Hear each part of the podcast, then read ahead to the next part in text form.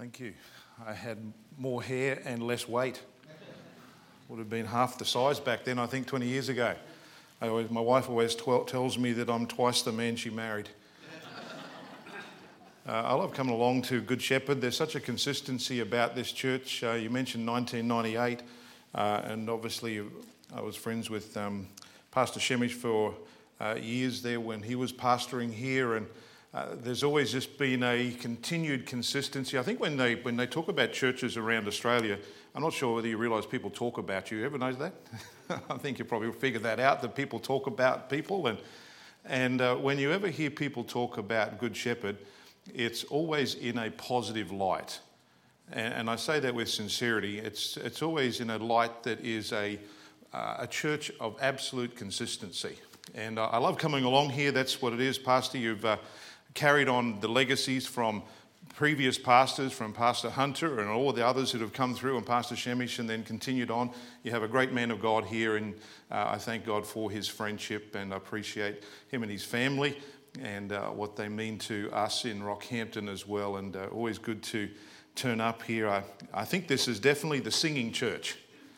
Uh, you guys, uh, I, what I love about coming here, this is a Sunday night service, but it's just like you're at conference. Uh, you guys are just the same. That's what I mean. You're just the same every week, every time you gather. And I think that's a wonderful testimony to the faithfulness of God. And, and you and uh, Pastor Alex and um, Elizabeth, you think about you guys are on, in Argentina and other places. And it's good to know you have a strong home church that's uh, just faithful and consistent. So thank you for being here tonight. Uh, thank you for being the church that you are. Uh, you're an encouragement to many, many people. I know uh, James Filippi was just here recently, and uh, he heads back tonight. He flies back to uh, Spain, and uh, he's got uh, his challenges with his health and some things happening there, and I know you're praying for, for him. Uh, so this, this evening, I wanted to bring a thought to you out of Luke chapter 24. If you want to grab your Bibles there in Luke chapter 24, it's a. Um, a topic that I want to talk to you about, which I simply titled They Rose Up. And uh, I'm going to uh, read through this and bring scriptures up on the screen uh, and, and sections of it, and you may want to mark them in your Bible as you go through this. It's a familiar passage of scripture, and I think about, we've just had, no doubt, we've just had the. Uh, uh, you had Easter celebrations down here, and uh, I heard some great reports of what God did here at Easter. And and it's wonderful to hear that around from church to church. But I've often wondered what it was like for Jesus. If you think about uh, the day that he came out of that tomb, and uh, we know he meets up with Mary, we know that encounter takes place. And uh, you would think he's in the garden area. He might uh, wander around and smell the flowers. He's been dead for three days, so you might want to wander around a little bit there. And you think, what would you do next? And according to Luke 24, Jesus decides to go for a walk. And he leaves Jerusalem. And in Luke 24, he heads off, and two of Jesus' followers had heard uh, early reports about the resurrection, but for some reason they didn't take them seriously enough to hang around Jerusalem. And they decided it's time to go home and uh, head off back to a nearby town, which is um, people really haven't been able to locate the place, but it's close by. Obviously, Emmaus was the town. We know one of these blokes' names was uh, uh, Cleopas. Uh, I don't know how, who the other person was. Uh, some, some have alluded it may even been his wife, because a different spelling of that name is there in the Gospel of John, and her name was Mary, the wife of Cleophas, who uh, was there at the cross. We don't know whether it was a husband and wife who were journeying back together after being in Jerusalem around Passover time and decided they're just walking back. Possibly it was a couple. Uh, many have just simply said it was two other two men who were traveling back after the festivities. We don't know who it was, but whoever they were, uh, Cleo and his mate, uh, whoever that was, were at one time in massive high hopes with Jesus. And at this moment, they're now in massive doubt. And if you've ever gone through moments where you've gone from highs to lows, it uh, can be very discouraging, uh, times where hopelessness can come in. And this is what's happening because the death of Jesus to them seemed to have put an end uh, to their hopes, to their dreams that the long promised Messiah was who he said he was, and that he would come out from there. And from all reports, uh, that Jesus may have risen from the dead, to them it was a little bit bizarre. For that to happen, he would have had to have been divine. But to them, they hadn't sort of figured that. And so we pick it up here in verse 13. I want to uh, read along here in this passage and uh, see if I can get that thing to work there. I'm not sure if it's going to click across there. Got it on, maybe. Here we go. See if we can get that working. There we go. We're on the thing. And here is what the Bible speaks it says, And behold, two of them that went the same day to the village called Emmaus, which was from Jerusalem about three score furlongs uh, from that distance. That we're talking roughly around about uh, 12k from the city of Jerusalem, something like that in that terminology. Uh, some have tried to say this might be the road to Emmaus and tried to work these things out. It could be a tourist plot too, and sort of get people to walk on that road, buy a bit of souvenir, pick up a rock from the road to Emmaus, all those sorts of things. But as they walked, the Bible says this is what took place. And they talked together. And they talked together of these things which had happened. And at this moment, Jesus starts to come along beside them. And it's like he turned up and just sort of asked if he could tag along with them. And the Bible says that it came to pass that while they communed together and reasoned, Jesus himself drew near and went with them. And it seems the issues they were talking about must have been pretty intense. When you, when you start to look at some of the words in this passage, they talked, they communed, they reasoned, uh, they were getting involved in their conversation uh, in, in, with each other. It's like they were throwing back things to each other, like they were throwing a ball back to each other and, and saying, What about this? And maybe this would have happened. And they're going over and over and over. And perhaps they were talking about how, how unfair it seemed, how disappointed they were, so often things just uh, went wrong. And, and then they were quick to vent. They were quick to do that. And, and we do the same at times too. When things don't go the way we had expected, we can be very quick to charge God foolishly and vent some things out. And when tragedy strikes, we are easily, easily uh, uh, susceptible to start to ask the question well, why God? Why God? We, we go to the doctor, we get the bad report, the, the blood pressure is rising, the, the infection is spread, whatever it is, and we say, Well, God, I read my Bible, I've been faithful to church, I don't understand. Why, God? Why is this happening when, when family life is falling apart and you, you turn to God and, and you say, God, don't you, don't you see what's taking place? And, and maybe you might look at things and say, God, can't you see what my wife is doing to our marriage or my husband is doing to our marriage? God, fix this thing. And, and we're desperate and nothing seems to happen. And these two men were in there ex- experiencing some extraordinary frustration. And Jesus took this incredibly serious. Uh, we don't even know this second person's name. We don't know much about even Cleopas. But Jesus took this so serious that he took a huge chunk out of his first day from the tomb and said, I'm going to go spend this with these two insignificant people that are not hardly even mentioned in the scripture. Jesus did not go straight to all his disciples who he'd been with for three years.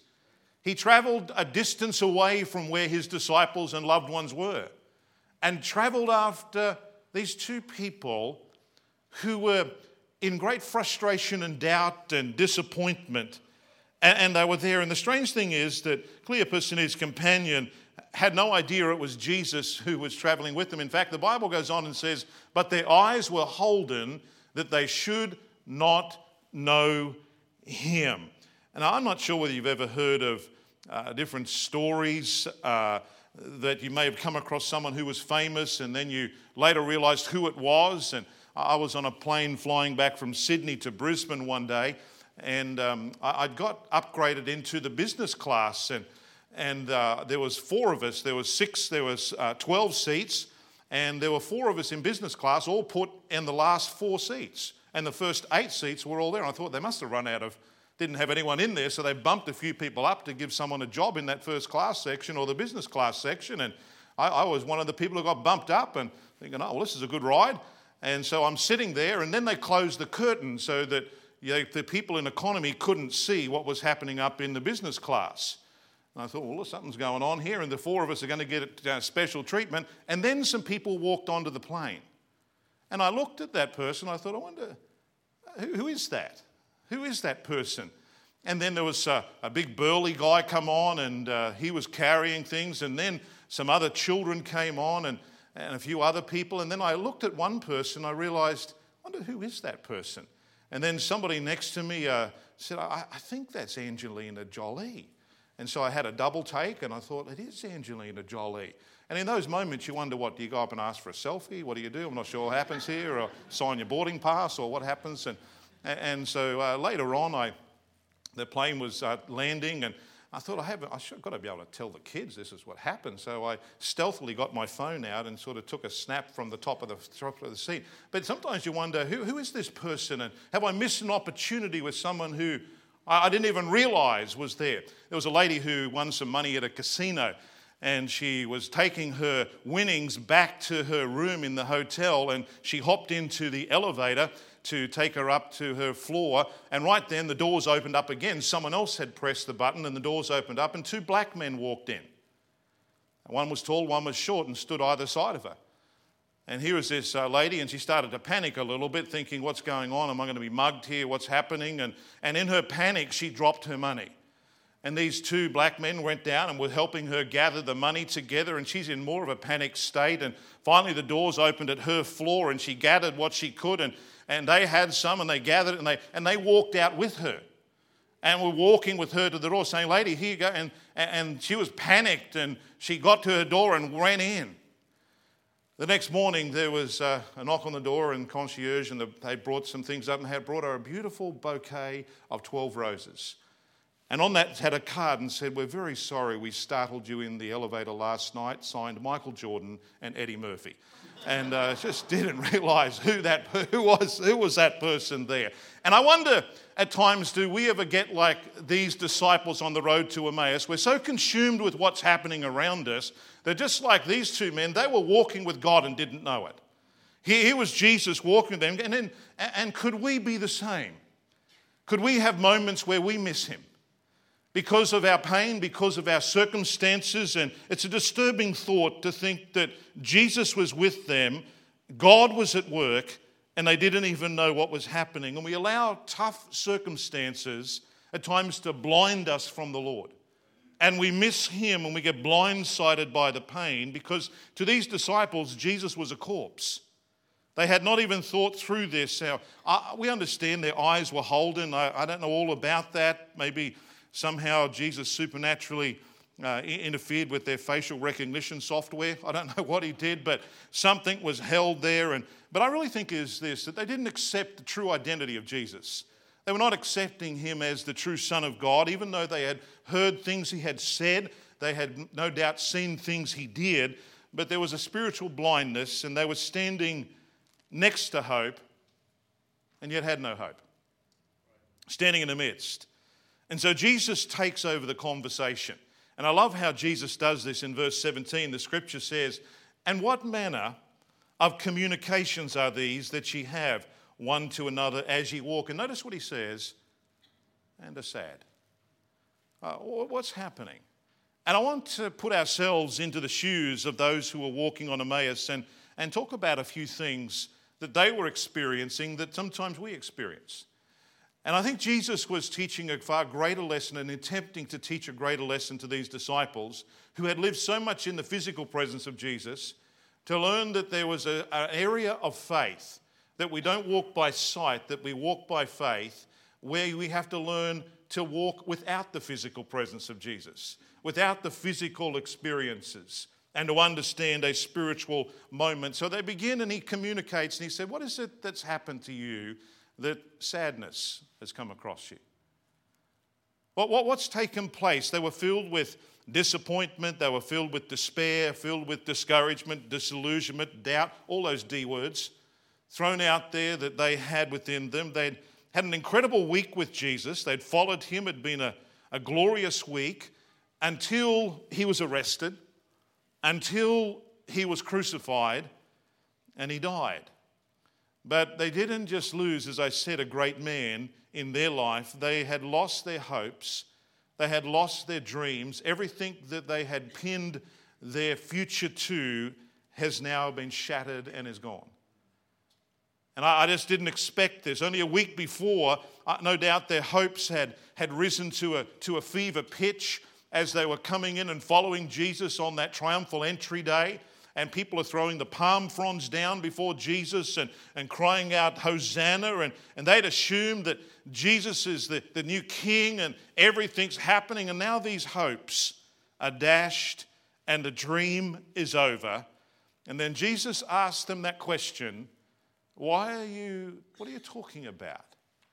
And what's happening? And why are you so sad? And what have you been talking about? See, what we talk about reveals a lot of what's going on in here. And they were just pouring things out. When you really want to not find out where a person is at, you just stop and listen for a while at their conversation. Because as people speak, what's in their heart will come out. Uh, Jesus told us, out of the abundance of the heart, the mouth speaketh. And if faith is in the heart, faith will be in the mouth. If hope is in the heart, hope will be in the mouth. If love is in the heart, love will be in the mouth. If hatred is in the heart, hatred will be in the mouth. If cynicism is in the heart, cynicism will be in the mouth. And, you can listen to what's happening in a person at this moment. Let them talk. He lets them talk, and long enough, and eventually something surfaces. The heart will discover itself and will reveal those things. And they answer Jesus, and here is what they answer him in verse 18. And one of them, whose name was Cleopas, answering, said unto him, Art thou only a stranger? A little bit cynical in their approach here. Art thou only a stranger and hast not known? Seriously, you haven't followed the Facebook post? What's been happening in your life? What's, you haven't followed this, the things which come to pass in these days? Are you the only bloke around here that doesn't know? Uh, what, what, why? You just popped into town, came in the last cloud. What happened to you? Well, where, where are you from? Hello, duh. What's happening around? Oh, this is what's happened. What do you mean, what are we talking about? Uh, see, even the, the tone, the, the, the, sarcastic way in which they're putting this across, I can uh, sort of like hurting people hurt people and lash back out as they were doing, and their words may come across at cutting. They, they thought they knew. Haven't you known? Don't you know? You, you don't know what's happening because we definitely know. And little they realize, they think they're bringing God up to date with what was happening. And God's going to turn around and say, I need to bring you up to date. And we do the same. We, we think we've got this figured out and this is what's taking place. And lo and behold, we have to be brought up to speed. And there is a mind shift and a heart shift that's about to take place. And Jesus continues patiently and innocently ask them. I love his question. I love Jesus' question. He says, What things?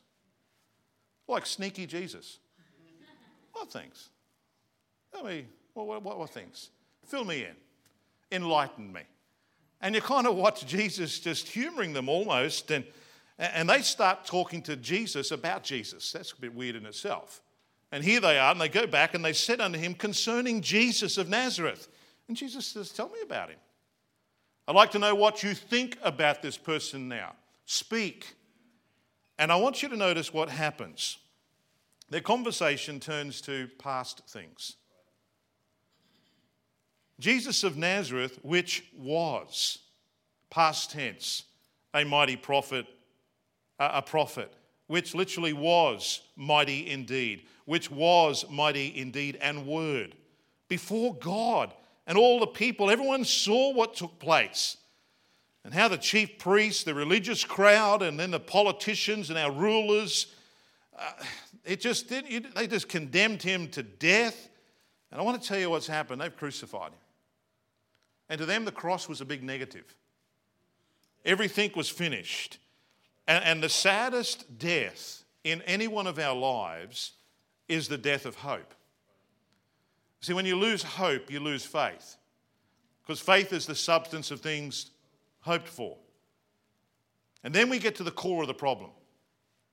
Here, here is the core of the problem in verse 21. And it goes on and says, But we, we trusted. but we trusted that it had been He which should have. He should have redeemed Israel. Beside all this, today is the third day since these things. We trusted. That's the problem. We had it figured out. We, we thought. We expected. We understood. We hoped. And here comes disappointment. He did not do what I thought he would do or should do. Shouldn't God do this? How many of you have ever been confronted with that question? If, if there is a God, why does He allow these bad things to happen? We've all had that question. If there is a God, shouldn't He have stopped that event happening? And we all have those things thrown at us by people who have had a jaded experience or a, or a painful moment or a, a confusing time and, and it's lashed out. Well, we trusted. Seriously, how many people used to be sitting here in Good Shepherd that could say, We trusted? Didn't come through for us, we're gone. Uh, we, we, and you think about in your Christian life how many people you've, you've sat next to and rubbed shoulders with who literally have now said, could say back to you, well, we tried it. It didn't work for us. After all, Pastor, I went to, went to church two weeks in a row. Didn't figure, didn't sort of, even got a bit of counseling. Still didn't help my marriage. And see, we trust, we think. And, and, and sadness will even get you to abort early. Here's what I think is unusual. Look at their, what they said by themselves. And beside all this, today is the third day. Today is the third day. So you couldn't even wait till the end of the third day? You took off from Jerusalem. Surely you knew and you threw that out there because you had heard this thought that he would rise on the third day. After three days, he would rise. Couldn't you at least stick around to Monday? You just you took off. Couldn't you just wait and just see? But see, what happens is the, the problem gets so caught and we're stuck around these situations. And, and if they would have stuck around Jerusalem, they would have got more information, would have got some more reports. But they go off half baked, half information, disappointed, thinking that their view has, has, has gone, and then they move into what we would call a struggle. And this is where faith begins to struggle. And faith goes through this. What do you do when God doesn't do what you thought he should do? What do you do when he doesn't deliver like you thought he should? And the, the real truth is, we, we're actually disappointed with God. We may not verbalize that, but we're disappointed with God. That God didn't do what I really think God should have done. And by the way, it's embarrassing at times when you make statements of what God should do, maybe to a loved one or a relative or a friend, and it doesn't happen. And maybe you've made that statement in faith, and then people end up throwing it back in your face, and then you end up throwing the towel in. Uh, I remember a, a lady who, who come to know Christ in our church a few years back there, and, and her unsaved spouse, a very, uh, very influential man in our town, uh, mocked her faith. Uh, this, this newfound faith that she had in God, and, and she would witness to him and, and, and tell him what God can do and she would expound these things to him. And then a little bit of struggle started to happen in her faith. And he would laugh at her and tell her, This is just another one of your fads that you're going through. And he would mock her. And then he would tell her, They're going to let you down at that church, just like all churches do. They're going to, someone's going to disappoint you. And, and then all of a sudden, there was a clash with the person at our church. Isn't that a coincidence? To which she got hurt. Told you, told you that would happen. That's what those church people like, and she's ended up quitting on, on the things of God and has gone away disappointed because we trusted. When that happens, that's the struggle of faith. That, that's where it comes in. Anytime you hear people acting like that or talking like that, you know faith is struggling because faith is, is always uh, learning. Faith, faith is developing, and my, my suggestion and my exhortation is don't quit the class. Stick in the class. Uh, resit the exam if necessary. Go, go through that again, because in, in the struggle of faith, what happens? All things start to come out of the heart. Everything starts to move and, and trouble shows us what's there, and, and none of us know what's inside of us until we're under pressure. Uh, none of us know that. We don't know who you are until you're backed into the corner, and, and conflicting testimonies can come out of the same mouth. It happened in Job's life, where in one moment he's saying, Blessed be the name of the Lord, the Lord giveth, the Lord taketh away. Uh, blessed be his name, to where later on he's saying, God, uh, God cursed the day that I was born. Out of the same mouth can come bitter and sweet. It shouldn't. But the confliction comes out. We come back to the text in verse 22, and they continue on and they say, Yea, certain women also of our company made us astonished. They made us astonished, which were early at the sepulchre. And when they found not his body, they came saying they had also seen a vision of angels. Yes, sure thing. Sure thing. And said that he was alive. And certain of them which were with us uh, went to the sepulchre. We didn't see it. We didn't, we didn't see it.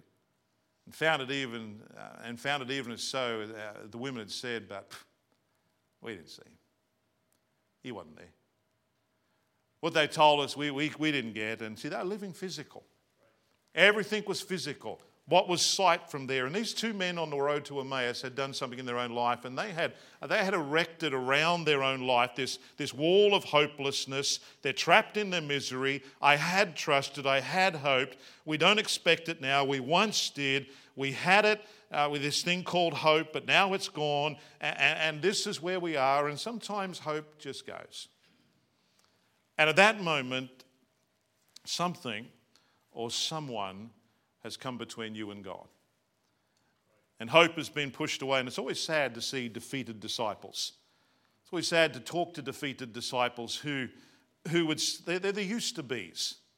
They're, they're the used to be's. They, they used to be the teachers in the Sunday school. They used to be the singers. They, they used to be the leaders. They used to be the helpers. They, they used to be the givers. They were the, the model, model followers of Jesus and when things were going right, but then something, something happened. And when hope dies in someone, it's a terrible, terrible thing. When, when God doesn't do what you hoped He would and the pain is greater. Why didn't you save this life? Why didn't you save this marriage? And they go on. But I want you to notice something. Whilst all this conversation was happening, and really it was a monologue, as they were continuing to pour out their heart to Jesus, he just listened. And he was there. He was the silent Savior. He didn't interject, he didn't say anything. He let them continue to talk. And I want to say to us tonight that just because Jesus doesn't answer doesn't mean he's not there. He was there in their midst hearing every word that was spoken. There's not a prayer that, that we ever utter that God ever forgets. I forget what I prayed last week sometimes. Uh, Jesus and God, they never forget anything. They listen, they tune in, and then we come to a massive moment of surprise. In this text, Jesus then spins around and now begins to speak to them. And he says in verse 25, it's a little bit of an insult in some way. He turns around and he said unto them, O fools. Now that would have took them sort of a little bit step back. O fools. Now they don't even know who this bloke is. He's just been walking along. Hey, we, listen, we, we let you tag along. What are you talking to us like this for?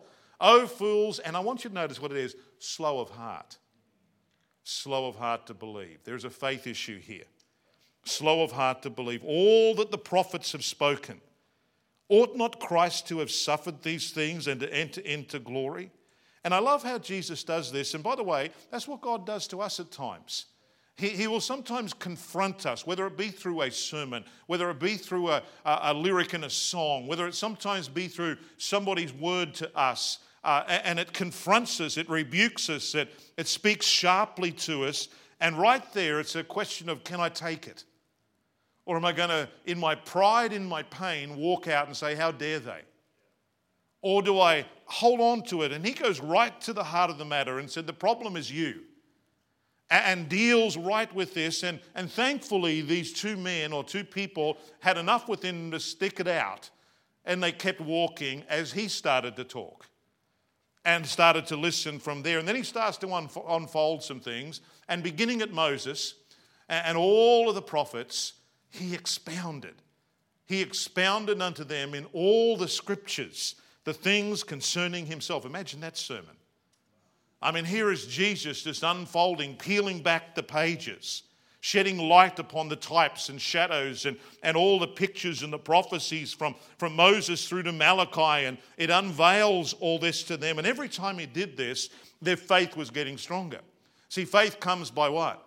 Hearing, and hearing by the word of God. And, and something was happening within them. That's why it's great to be in church. That's why it's great to be in our Bibles. That's why it's great to be reading Christian literature, hearing things that are going to continue to build and build and get stronger and stronger and stronger.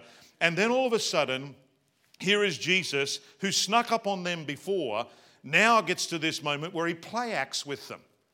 And, and here is what the Bible says he does. And they drew nigh unto the village. Whither they went, it's a couple of hours they've been traveling. And he made as though he would have gone on further. It's almost like Jesus is acting and faking it. And they're walking to where they're going, and Jesus keeps walking, like, well, see you later. I'm going to keep walking on. And he's like waiting for them to say something to him. Have what I said to you had much of an impact that whereby you say, We want more of this? Has the word impacted you to that moment and here he is, and, and he's wondering, How far are you going to go before you break down and call me back? How many steps are you going to let me take before you cry out to me?